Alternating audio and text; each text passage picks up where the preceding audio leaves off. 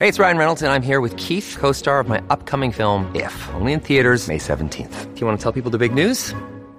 All right, I'll do it. Sign up now and you'll get unlimited for $15 a month and six months of Paramount Plus Essential Plan on us. Mintmobile.com slash switch. Upfront payment of $45 equivalent to $15 per month. Unlimited over 40 gigabytes per month. Face lower speeds. Videos at 480p. Active Mint customers by 531.24 get six months of Paramount Plus Essential Plan. Auto renews after six months. Offer ends May 31st, 2024. Separate Paramount Plus registration required. Terms and conditions apply if rated PG. This episode of the Golf Unfiltered podcast is brought to you by WorldwideGolfShops.com. As one of the largest online golf retailers in the world, you're going to find everything you could possibly need to get you in the game this season and next because we are getting close to that time of the year, folks. Training aids, apparel, all the greatest equipment, all the accessories you could possibly think of over at worldwidegolfshops.com. We're also brought to you by our friends over at Cog Hill Golf and Country Club. You guys hear me talk about them all the time. You see me on social media at Cog Hill playing and going to their outstanding driving range, which includes Top Tracer, a food truck, and a bar. It's incredible. It's a great way to spend a Friday night. Plus, they've got four outstanding golf courses, including the world famous Dubs Dread, which I will be playing this Sunday with some uh, lucky listeners and people who got involved in our little promotion there. Let's go out to coghillgolf.com today. You're listening to the Golf Unfiltered podcast, your source for in depth interviews with the biggest names, brands, and personalities in golf. Our mission? To keep you informed and help you enjoy the game even more. And now, the owner and host of the Golf Unfiltered podcast, Adam Fonseca. Welcome back, everyone. This is the Golf Unfiltered podcast. I'm your host, as always, Adam from golfunfiltered.com. You can find me on social media at Golf Unfiltered. And you can send me an email, adam at golfunfiltered.com. I am really looking forward to this weekend. Uh, I am playing with uh, my buddies Chris McEwen and Bill Bush. Uh, we make up Second City Golf, the collective that we put together, oh, almost a year ago now. Time flies, it's crazy. Uh, the three of us are playing with some uh, listeners and readers of our respective content providers. Is that what we are? We are? I don't know. I think we're going to go with that, though. And we're playing at Dubs Dread uh, at Cog Hill this Sunday with a few folks. It's going to be a lot of fun. It's our first attempt at doing something like this, and thanks to those of you who signed up through PointsBet, who we've partnered with to uh, make this happen. And thanks to Cog Hill, of course, for allowing us knuckleheads to come out there and do that. Uh, at any rate, um, well, today's show is uh, pretty straightforward. And I will admit, I am recording this Monday morning. I uh, had a pretty busy weekend obviously there was a lot of Ryder Cup viewing that needed to happen the first two days, and then yesterday I was helping Mrs. GU with uh, a fair that she likes to do uh, every. I think it's a few times a year now, but uh, yeah, here down in uh, downtown Lemont, we like to do a little. Uh, I guess you could call it a craft show or a market. I don't know, but that's what I did all Sunday. So I didn't watch a single shot of singles matches, but I admit I was, uh, you know, I was checking the scores every so often through Twitter as well as on on the Ryder Cup app. But the important thing here today, folks, is uh, I have to admit, too, I was wrong. I was completely wrong, almost monumentally wrong when it comes to uh, how the Ryder Cup was going to play out. I mean, the United States comes out and uh, absolutely demolishes the Euro squad in record breaking fashion to the tune of 19 to 9 I don't have the stat in front of me, but I believe that was the largest margin of victory since like 1973 or something. Just absolutely mind boggling. And it, the previous episode, you all heard it. I was pretty confident that Europe was going to come out and do well, maybe maybe not that to us, but uh, yeah, I mean, this was this was shocking to me, to say the least. Everything that was happening on the United States side going into the the Ryder Cup matches with everything with Bryson and and Brooks and the attention that I felt was being paid to the wrong areas. None of that ended up mattering, at least in terms of competition. When at the end of the day, these these players who, yes, on paper were clearly the better team, uh, but throughout the year they're so individualistic, and I didn't get a sense of camaraderie or that they even liked one another across the board. It they just put all that behind them, and you know I don't know. Uh, watching the the uh, respective press conferences after the matches were over, you know, Euro Squad, of course, taking it with class and certainly there was a lot of disappointment on the faces of the players on that team, but there was also some laughter, and and it was funny because on social they were getting a little bit of flack for that. I, I don't really understand that. I mean, you could still uh, you you could still joke around with your friends even in defeat. Um, I don't know. I just I didn't I wasn't bothered by the fact that there was some laughter as well on the Euro squad. Um, and then on the American squad, I mean, everything happened the way that you expect it to happen. And, and truth be told, in past Ryder Cups, this was also true with the European team when they won. Everyone was drunk. I mean, pretty much everybody. Um, clearly, uh, I think Xander said it best. Xander Schauffele. He's like, I didn't even realize that we still had media to do after this. So you know that he was hitting it hard, and Xander sitting there with his cigar. It was definitely a, a vibe of some sort. But the American squad, they, you know, they reacted the way that they should have reacted. You know, I don't think anyone did anything too outlandish. Um, there were some softball questions, you know, hurled their way, uh, including the one from Luke Kerr-Dineen, I believe was the guy that asked uh, DJ if, despite being the oldest player on the team, if he could still party with everyone. And DJ's response, of course, of uh, "Abso bleepin' lootly," uh, and he even censored himself. That that was something that we're going to remember for for quite some time. That was extremely funny, and uh, his teammates responded in kind.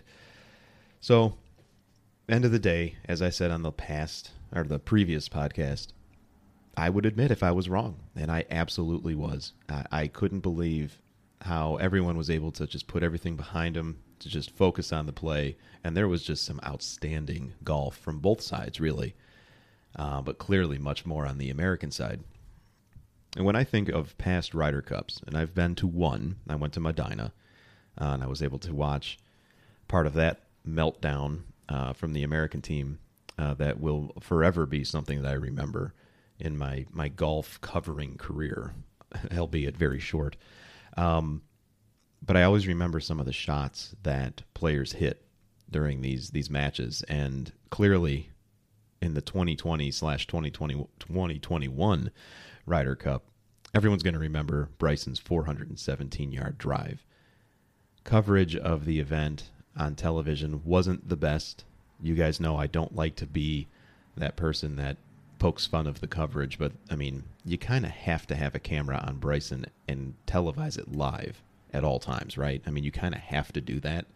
And the fact that we got a tape delayed uh, version of Bryson's drive was a little tough to accept. But regardless, we were able to see it. That's a shot that's amazing. I mean, Brooks almost holding it on 17 on Sunday in his singles match uh, was absolutely incredible. And I didn't know I didn't notice it at first. And again, I'm watching all of this on replay because I, I literally didn't see a shot uh, as it was happening um, uh, throughout Sunday. But Brooks hits his tee shot and then turns to the, his left. And the best thing I can put together is that somebody said, get in. And I think he turned and said, it is. And holy cow, that would have been just incredible if he called his own ace to end it. Because I think that would have ended it if I remember right. And then, of course, Collin Morikawa ultimately becoming the uh, player who does seal the deal uh, for the American side in his match against Viktor Hovland. I mean, a fitting way to end it. Colin goes undefeated, Xander goes undefeated, and then Dustin Johnson just plays out of his mind, the veteran on the team, at least in terms of competitors. At 5 and 0. It just an incredible I don't I don't think I remember a time, at least in a Ryder Cup, maybe in a President's Cup. Uh, I remember hearing this or seeing this, but just the level of play throughout the roster, for the most part, Daniel Berger. I mean, I don't even know why that guy was there. Um, apparently, to shotgun a beer on a tee when he wasn't even playing. Um, but by the way, did you see that video? I think uh, you probably did. I mean, who didn't? It was him and JT just kind of walking around the tee box. They weren't playing at the time. They weren't in a match, and they were just spectating. And then players or fans were throwing beers to them, and they both shotgunned beers. Did they do that between matches? like he had to go back out and play again, right? I, I don't remember the timeline. I just found that to be extremely weird and uh, and fitting for him. But then even the shots on the European side, where yes, they came up short, of course, but man, there was some good golf. And Jon Rahm I know I say my things about Rahm all the time, and I've gotten my my well deserved flack for it. For it. But uh, is he the best long putter ever? Serious question there. I I, I tweeted this uh, maybe around Friday or Saturday because even then it was clear what Rahm we were getting uh, this weekend. I would love to know. I don't even know if this is possible to figure out, but I would love to know how many miles of putts that man has made in his professional career. It just seems like every single tournament that he's in, or in this case, matches, he is dropping like 20 footers, 30 footers, 40 footers more than anyone. I don't know. It, it, he he's insane when it comes to his long putts. Um, and then Sergio, I think Sergio went undefeated this week. He may have had a have in there as well, but some of the shots that that man puts together when he's on a Ryder Cup, he's he's clearly one of the best Ryder Cup players ever. And even Rahm in his uh, his post match uh, press conference with the rest of the team was commenting on how you know the Spanish golfers when they pair together, you know we're thinking Seve and Olazabal and and you know Sergio and pretty much anyone that he plays with, you know they are always just a juggernaut when it comes to Ryder Cup matches. You know, and, and if Rahm and Sergio are going to continue to do this, and I don't know how many more matches Sergio has. He's not an old guy, but he's an older player. You know, does he become a Phil? You know, the Europe Euro squad Phil Mickelson. I don't know. But man, that that is a group that or that is a team rather that you are going to see uh, for many years. I think many more Ryder Cups. You're you're definitely going to see him in Rome at the next one and they're going to be tough to beat. Absolutely, hands down. Ian Poulter didn't uh, didn't make too much noise. He made a few putts. You know, we got the uh, the bulging eyes, you know, red face Ian Poulter a couple times throughout the weekend, but certainly not enough. And then we have Rory. Oh, Rory.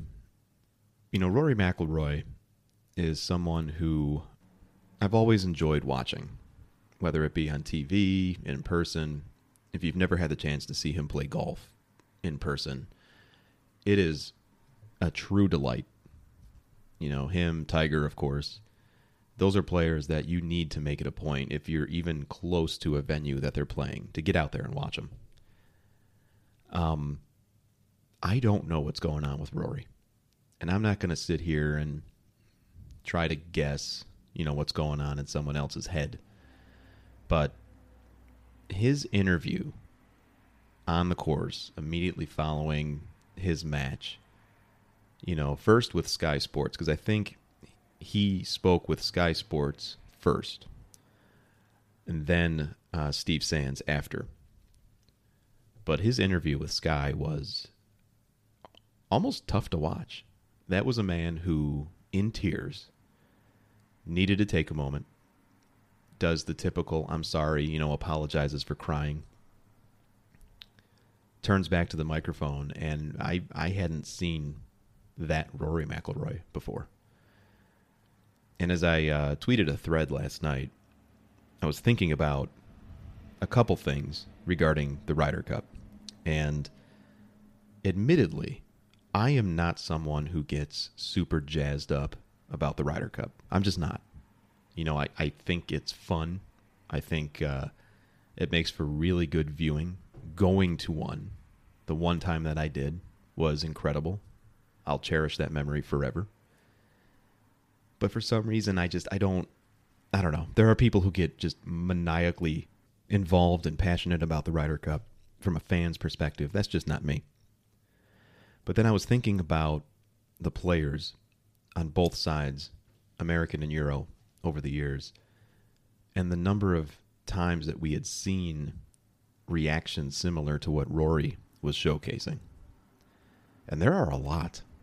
There are a lot. And I reflected on a few uh, in my Twitter thread last night, building off of Rory, one of which was in 2017, I believe it was, uh, Hunter Mahan needing to be consoled by Phil Mickelson actually Phil had to step in to answer a question for Hunter, who was he almost like somebody pressed the pause button on him in the post matches uh, press conference when the Americans lost to the Euros in spectacular fashion. And you remember when Hunter, and if you don't know what I'm talking about, go on YouTube and just just search for it. Hunter Mahan press conference, Ryder Cup. And hearing Hunter admit that he wasn't good enough and he got beat by his opponent that day. And then reaching for a glass of water in a shaking hand, trying to drink it to muffle what would have been him breaking down. Uh, and then him being consoled by Zach Johnson, who was seated directly to his right. I mean, that is that is something that is very parallel to what Rory was showcasing, albeit in a different forum.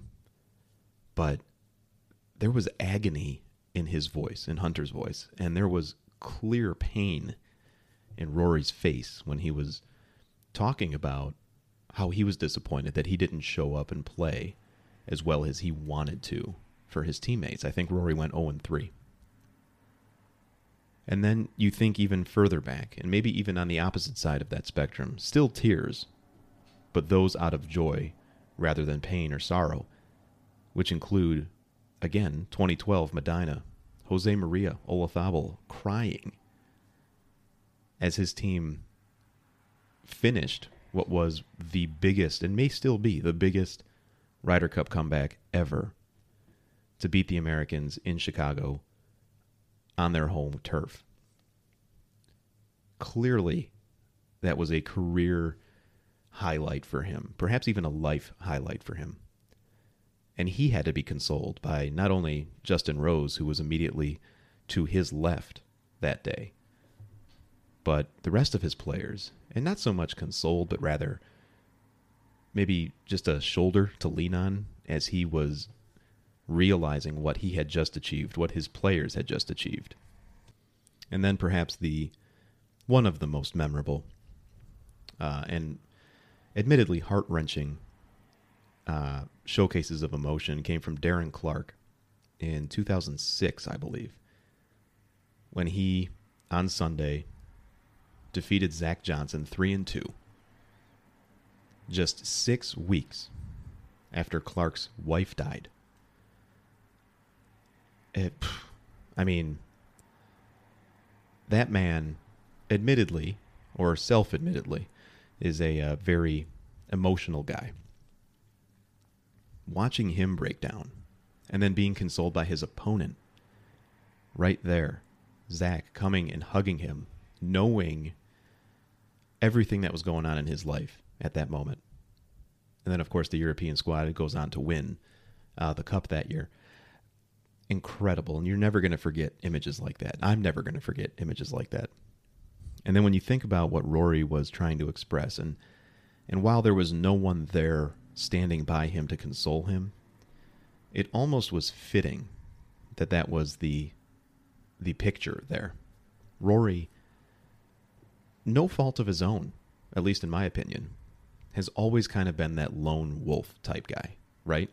He's always wanted to just go out, do his thing, hold his opinions. He's going to express himself however he wants, and always does so eloquently with a ton of thought behind every word that he says. And then in this moment when he let himself become vulnerable no one was there by him. Yet everybody was. And as I sat back and reflected about those scenes that I just described and what what I don't feel about this event. Obviously, I'm never going to know what it's like to compete in a Ryder Cup. I'm never going to know what it means to play for your country, or in this instance, multiple countries if you're on the European squad. And I'm never going to know what it's like to feel those things while competing in something that's meant to be an exhibition. And and realizing that there's that that difference in mentality where I can sit here and say it's just an exhibition and yet they're competing in it and then they showcase emotions like that.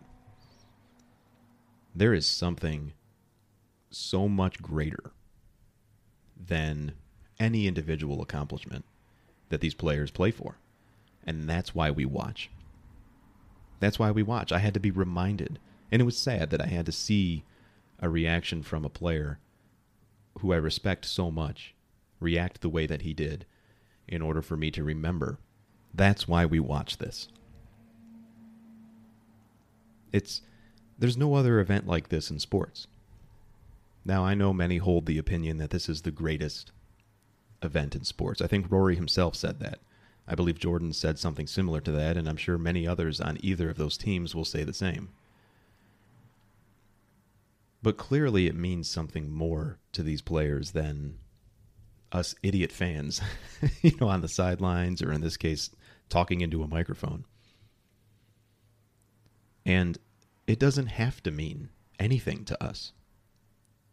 How lucky are we to be able to sit back and just watch something that means so much to them? And you get to see the passion and you get to see the things that no individual achievement can match. And I think the uh, the the point that sticks out the most for me was in Rory's interview with Steve Sands again after the Sky Sports interview, where he it was almost like a passing thought that he mentioned, and I'm paraphrasing here, but he mentioned his individual achievements, and through tears, basically said, "I I couldn't give a shit." But when it came to playing for a team, and he continued on and he offered additional thoughts there, I mean that that was the most telling to me what this means to him. And I would bet 99% of the players who competed this past weekend feel the same. So, in many ways, while this was a blowout for one side, while I was completely wrong with my prediction, it was a good reminder for me why this event and the Solheim Cup that took place a couple weeks ago, why these events are so important to the players who don't get paid, who need to qualify, who may be lucky enough to be picked if they don't qualify. It's there's nothing like it in golf. And it's sad that we only get to see it every 2 years or in some cases maybe even longer. So I hope you enjoyed this weekend. I know I did with the limited limited amount of time that I was able to watch, but even with that, I was still able to, you know, I was still able to be reminded of what all this stuff means. Hope you guys have a great week. Sorry for uh, not getting this out a little bit sooner. And uh, you know what? Just take care of yourselves. Go out there, stay safe, take your health and those around you seriously. And uh, you know what? We'll be back again next week. Take care.